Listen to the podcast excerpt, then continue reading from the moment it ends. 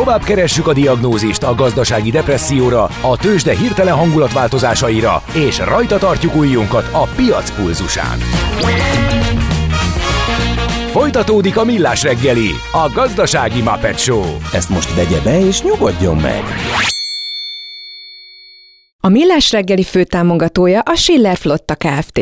Schiller Flotta is rendtakár. A mobilitási megoldások szakértője a Schiller Autó tagja. Autók szeretettel. Jó reggelt kívánunk mindenkinek, 9 óra 9 perckor, június 19 én hétfőn, igen, hirtelen azt hittem, hogy 18 van, az tegnap volt. Ez a Millás reggeli, itt a Rádió Café 98.0-án Ács Gáborral. És Kántor Endrével. Azt mondja, hogy úgy látszik a szabotás az mindenkinek bejött. Vannak ezek a régi nagy csapatos klasszikusok, úgyhogy van, van hallgató, aki többen, és akik úgy gondolták, hogy nekik szól, de nem. Nem, nem. de mindenkinek szól természetesen, tudod, küldtük mindenkinek, aki de szereti. De hogy a felvezetéssel... Ne, nem. Na, Igen, nem. mindegy. Most jöjjön a gazdarovat. Igen. No, ecsi, azt gumicsimmád van-e? Hát azt tudod, mi az az üsző? Aztán acatolót forgattál-e már? És azt tudod-e, milyen magas a dránka? Na majd, ha Mihálovics gazda segít? A Millás reggeli mezőgazdasági percei azoknak, akik tudni szeretnék, hogy kerül tönköly az asztalra. Mert a tehén nem szalmazsák, hogy megtömjük, ugye? Hát a gyümölcsöknek az ár változásáról, drágulásáról fogunk beszélgetni. Elképesztően drágák lettek idén a gyümölcsök. Az a kérdésünk elsősorban, hogy mi ennek az okozója. Dr. Apáti Ferenc, a Fruitweb Magyar Zöldséggyümölcs Szakmaközi Szervezet és Terméktanács elnöke van a vonalban. Jó reggelt! Jó reggelt kívánok! Mi az oka ennek a nagy drágulásnak, amit látunk? A drágulás mindig attól függ, hogy mihez viszonyítunk. Ez az egyik törvényszerűség, a másik pedig az, hogy a gyümölcsök árát, illetve szinte minden élelmiszertermék árát, vagy teljesen mindegy, miről beszélünk, a piacon minden termék árát a kereslet kínálat viszonyai alakítják. A gyümölcstermesztésben, a keresletben nagyon nagy ingadozások egyik évről vagy egyik hétről a másikra nincsenek. Ami nagyon nagy mértékben ingadozik, az a kínálat, vagyis az adott évi termés Innentől kezdve, ha bőséges a gyümölcstermés, alacsonyabbak az árak, hogyha gyenge a termés, tehát szűkül a kínálat, akkor magasabbra szöknek az árak, és sajnos ebben az évben is annak vagyunk tanújelei, hogy vagy a tavaszi fagyok, vagy a kellemetlen és kedvezőtlen tavaszi időjárás, vagy a bőséges júniusi csapadék miatt gyengébb a termés, vagy sokkal gyengébb a termés az átlagosnál, ami felhúzza a kajszi barack, az őszi barack, a cseresznye, vagy egyes időszakokban a szamóca árát, hozzátéve, hogy mivel ezek két-három hónapos szezonú, nagyon rövid szezonú gyümölcsök, a kínálat, és ezzel az együtt az árak is néhány nap vagy egy hét leforgás alatt nagyon nagyot tudnak változni pozitív és negatív irányba egyaránt. Oké, okay, ezt értjük a kerestet kínálatot mindenféleképpen, de közben azért egy olyan piacgazdaságban élünk, ahol van egy csomó konkurens termék, amik érkeznek hozzánk a piacra. Ez nem befolyásolhatja azt, hogy mondjuk a magyar gyümölcsára az ne robbanjon ekkorát? De természetesen igen. A helyzet az, hogy és konkurens terméknek nem csak más gyümölcsfajok, fajták számítanak a magyar termelésű gyümölcsökkel szemben, hanem akár más élelmiszertermékek is. Ugyanis egy ilyen erősen inflációs környezetben nagyon sok háztartás kétszer meggondolja, hogy egy kiló kenyeret vesz, vagy, vagy mondjuk egy fél kiló cseresznyét. Hát a gyümölcs sajnos nem létszükségleti cikk, innentől kezdve ennek a kereslete visszaesik akkor, amikor minden más létszükségleti cikk is drágul. Az import az azáltal tudhatni az árakra, hogy amikor a legnagyobb európai gyümölcstermelő országokban, mint a görögök, az olaszok, a spanyolok, és itt van a görög szamóca, vagy a kajszi barack, vagy az őszi barack egyaránt, ha ott van egy nagy dömping termés, van egy egy-két-három hetes időszak, amikor ö, dömping van a szüretben, és van egy túlkínálat, és nagyon gyorsan le kell vezessék azt a mennyiséget a piacról, akkor gyakorlatilag kiöntik Európára alacsony áron a bent ragadt mennyiségeket, és mivel Magyarország pici ország, kicsi piaccal, ha Olaszország idehozza az őszi barackja egy százalékát, az nálunk két-három hétre teleöntötte a piacot, ami azonnal leveri az árakat. Ugyanakkor, ha elfogy a termés, hiány van, az felfelé húzza az árakat. Egyébként ez hogy működik? Ez simán a kereskedők látják ezeket az ajánlatokat, és akkor ők eldöntik, és azt mondják, hogy a magyaroknak, hogy figyelj, van egy ajánlatom Olaszországból, ehhez lehet alkalmazkodni, és engem igazából nem érdekel a ti problémátok, vagy nem ennyire az ő kezükben van a döntés, azért mi befolyásolja még a, az árakat? Hát helyen közel így néz ki a dolog. Alapvetően az árakat a kereskedelem mozgatja. Például az alma esetében, ami most nem szezonális gyümölcs, de egész évben a boltok polcában, nagyon gyakran megéljük azt, hogy Lengyelországból be tudjuk hozni ennyiért, adják-e a magyar termelők ennyiért, hanem akkor jön Lengyelországból. Ha adják ennyiért, akkor annyi az ára, de ez értelemszerűen lefelé húzza az árakat. Ezért én azt látom, hogy a kereskedelem keresi a magyar gyümölcsöt, szeret magyar gyümölcsöt rakni a boltok polcára, de amikor azért van egy nagyon olcsón kiajánlott külföldi tétel, arra bármilyen kereskedő elcsábul, vagy amikor olyan hiányhelyzet áll elő, mint amilyen idén lehet egy kajszia és egy őszi főleg itt a júniusi kezdeti időszakban, mert ezek a korán érő faj, fajták szenvedték a legnagyobb fagykárokat, akkor, akkor ha nincs elegendő magyar áru, akkor szükségképpen keresni kell a külföldit, mert nincs olyan verzió egy boltban, hogy nincs a polcon valamilyen termék. Uh-huh.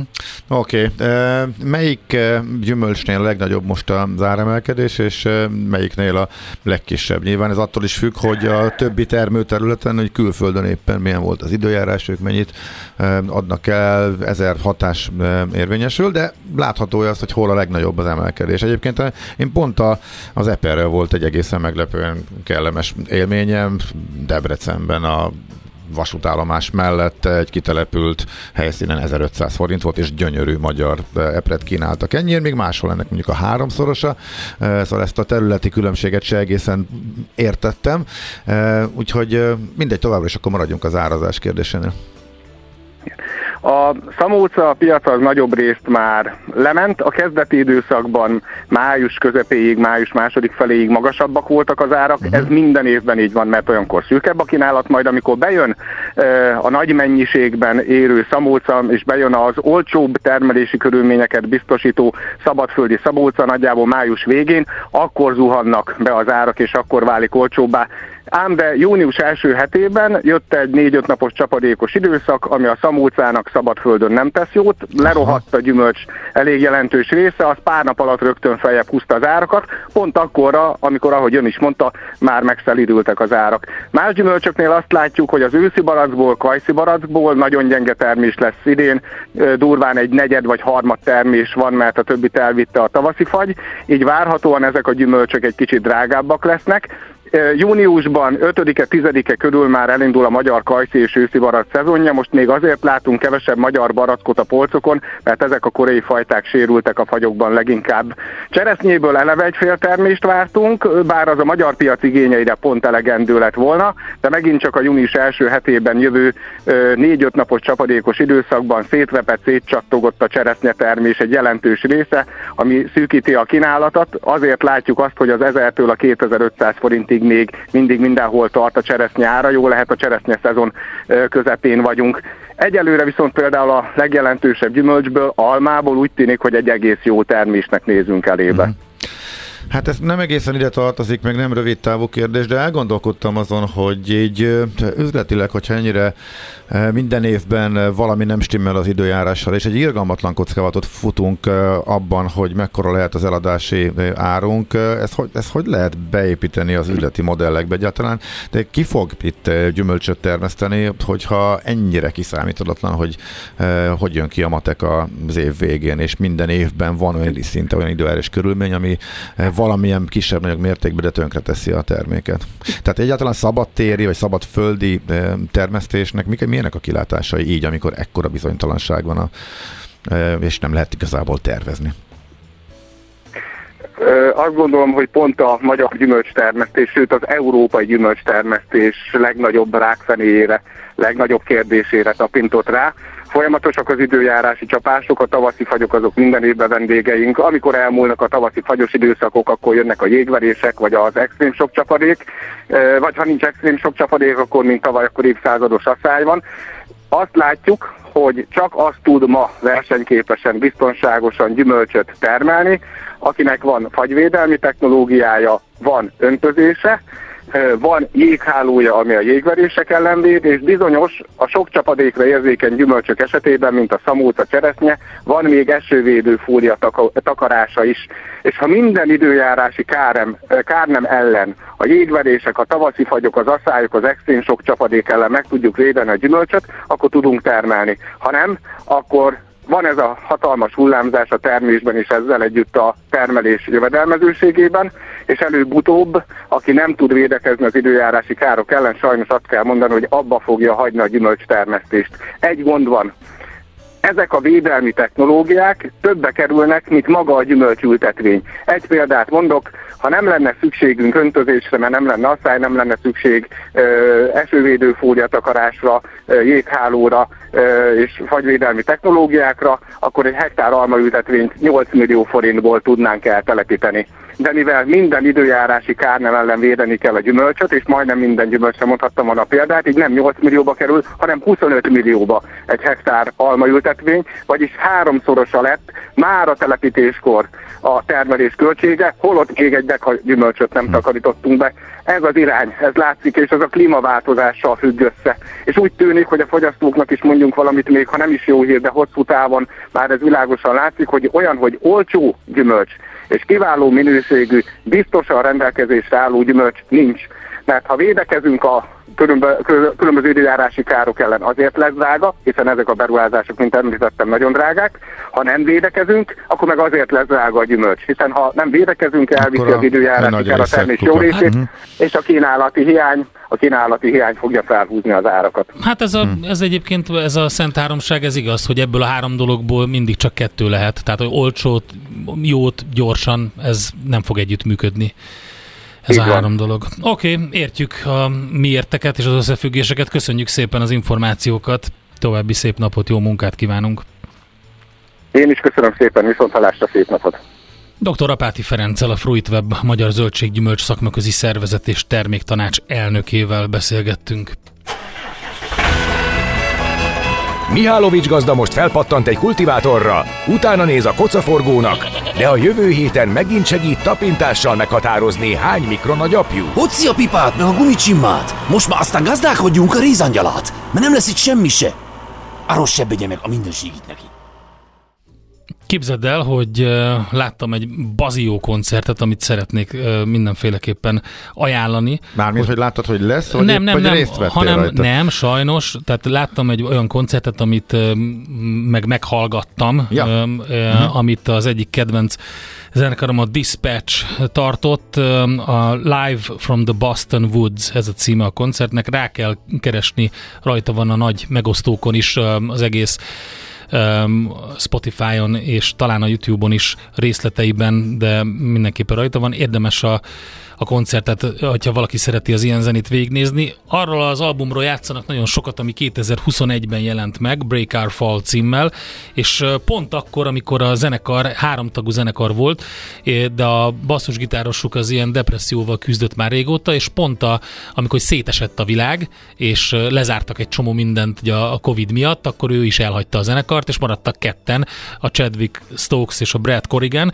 és azt mondták, hogy már lényegében össze volt rakva az anyag, de azért még kellett egy pár dolgot rátenni, és, és akkor fogták és azt mondták, hogy jó, akkor ketten folytatjuk és csináljuk tovább, és kihozták a lemezt, ami egyébként kritikusok által is nagyon felmagasztalt lemez lett. Nagyon sok szám van róla, ami, ami baromi jó. Most a címadó dal következik, ami arról szól, hogy a a zenekar egyik barátja, az egyik barátuk hát azt hiszem talán, hogy saját maga döntött úgy, hogy nem él tovább, és minden esetre voltak neki is problémái, és ezt énekelték meg Break Our Fall címmel.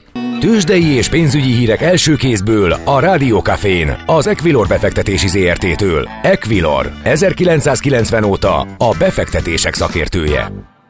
A vonalban Sági Balázs, szenior elemző, jó reggelt, szervusz! Jó reggel, szervusztok, üdvözlöm a hallgatókat! Na hát Amerikában szünnap lesz, úgyhogy az nem határozza majd meg, hogy esetleg délután merre fordul a kereskedés menete. Itthon viszont lesz majd mindenféle. Lesz például különleges vagy előrehozott kormányinfó, meg lesz kamatdöntés, úgy, de hát ezek nyilván csak holnap, úgyhogy erre számítunk, hogy valamit ez talán változtat. Hogy látjátok a bét teljesítményét? Igen, nagyjából felsoroltad a főbb faktorokat. Ugye nincs ma amerikai kereskedés, és hát úgy tűnik, hogy már is eluralkodik az európai pessimizmus. Oh. Ugyanis mínuszokat látunk a piacokon, Budapesten és a főbb európai parkettek, parketteken is. Hát Budapesten nem kimagasló forgalom mellett, így 400 millió forintos forgalom mellett már egy mínusz 0,25 százalékos Bux Indexet láthatunk, és hát... Az még ötössel kezdődik, vagy most van. alá esünk? Hát ez még alatta van, küzd a, küzd a 50 ezres szinttel. A Bux Index Úgyhogy igen, ez ilyen szempontból egy, egy kardinális pont, ahol vagyunk, hogy fölé tud-e kerülni, az 50 ezeres szint fölé tud-e kerülni tartósan az index, vagy, vagy egy korrekció következik, azért az elmúlt egy hónapban elég szép emelkedést láthattunk, úgyhogy az sem lenne meglepő, hogyha különösen egy ilyen lassú, lassú napon még, még küzdene egy kicsit a Bux Index ezzel a szinttel. Mikor, mekkorák a mínuszok külföldön?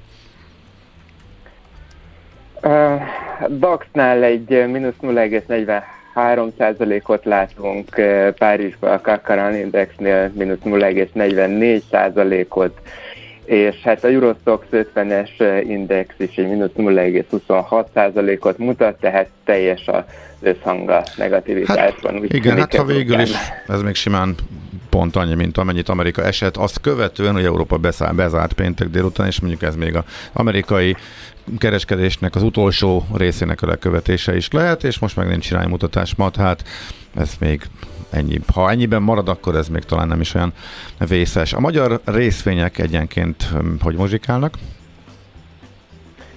Uh, OTP-ben volt uh, számottevő forgalom, 238 millió forint, ez egy mínusz 1,08 százalékban van most az OTP, Richter is mínuszban, mínusz 0,36 százalékban 25 millió forint forgalom mellett. A MOL egy plusz értéket mutat, mínusz 0,88 százalékos plusz 129 millió forint forgalom mellett.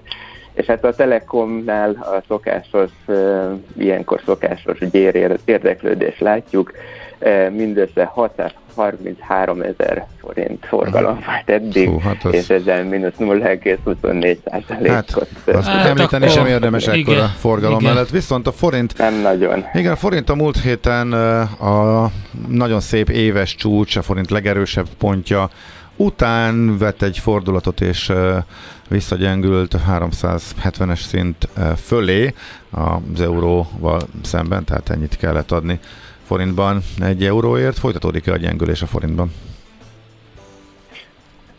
Nehéz megmondani egy ilyen lassú nap előtt. Egyelőre nem látunk igazából elmozdulást.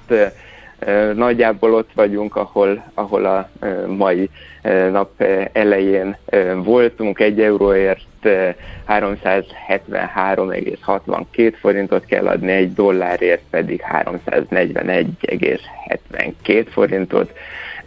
Igazából iránykeresésre számítunk ma a devizapiacon az amerikai kereskedők mm. hiányában, és okay. ugye lassulás közepette. Jó, oké, okay, nagyon szépen köszönjük. Köszönjük szép, szépen, szép jó kereskedés, szervusz! Sziasztok!